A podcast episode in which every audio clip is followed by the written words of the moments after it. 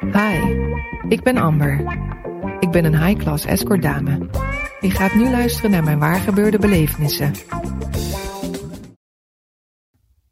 Contrast.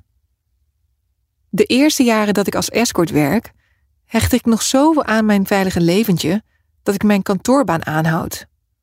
Zo komt het dat ik na een lange nacht terugrace in mijn auto en met gekruiste vingers hoop dat ik nog kan douchen voor ik op kantoor word verwacht. Het etentje met een Britse zakenman werd een latertje en uiteindelijk bleef ik een halve nacht. Rond vijf glipte ik uit zijn hotelsuite om nu gas te geven op de snelweg.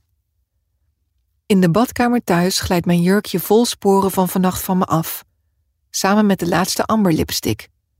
Privé is het mijn kleur niet, veel te fel, maar mannen zijn er dol op. Het make-up restant verdwijnt met mijn opgehemelde ego door het putje. Ik draai een rondje over de tegels om alle achtergebleven mannenharen en seksgeuren weg te wassen. Brits zweet en speeksel met de flauwe geur van pepermuntjes spoelen van mijn lijf. Mijn eigen handdoek, minder poederig en wollig, ruikt lekkerder dan de luxe badlakens uit het hotel. Hij ruikt zelfs lekkerder dan de badlakens uit elk hotel. De tandenborstel schaapt de laatste restjes witte truffel en frambozenkoelie van mijn tanden.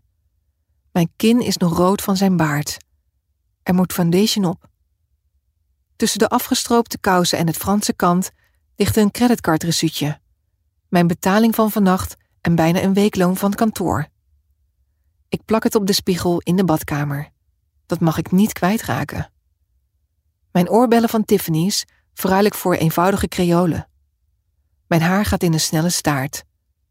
De rechterla van mijn ondergoeddressoir laat ik dicht. Links liggen de zachte katoenen boksertjes. Ik vind ze op de tast. Het parfum dat in de avond te bloemig is, maar overdag bij me past, walmt nog na als ik overdreven hard van de trap bonk. De buren moeten denken dat ik gewoon thuis heb geslapen.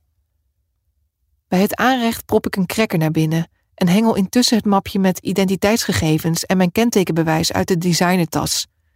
Ik stop ze tussen blikjes energiedrank en granenrepen en mijn oerdegelijke aktetas. De Chanel-portemonnee laat ik zitten.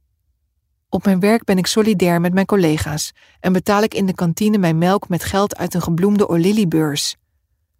Als ik nog een keer kijk, zie ik dat de Brit het aangebroken rolletje pepermunt in mijn tas heeft gestopt. Op kantoor begroet ik de opgewekte receptioniste en vlucht naar de koffiemachine. Het apparaat werkt gelukkig.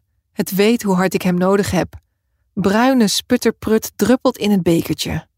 Nog één laatste keer controleer ik mijn verschijning op vlekken en krasjes. Alles is in orde. Met een stalen gezicht zwengel ik mijn computer aan en maak de dagplanning. In gedachten verwerk ik de voorbije uren. Ik herinner me de geuren, woorden, aanrakingen en beloften. De koffiebeker is leeg als mijn medewerkers binnendruppelen. Klaar voor hun werkdag. Heb je ervan genoten? Mijn belevenissen verschijnen ook maandelijks in Linda.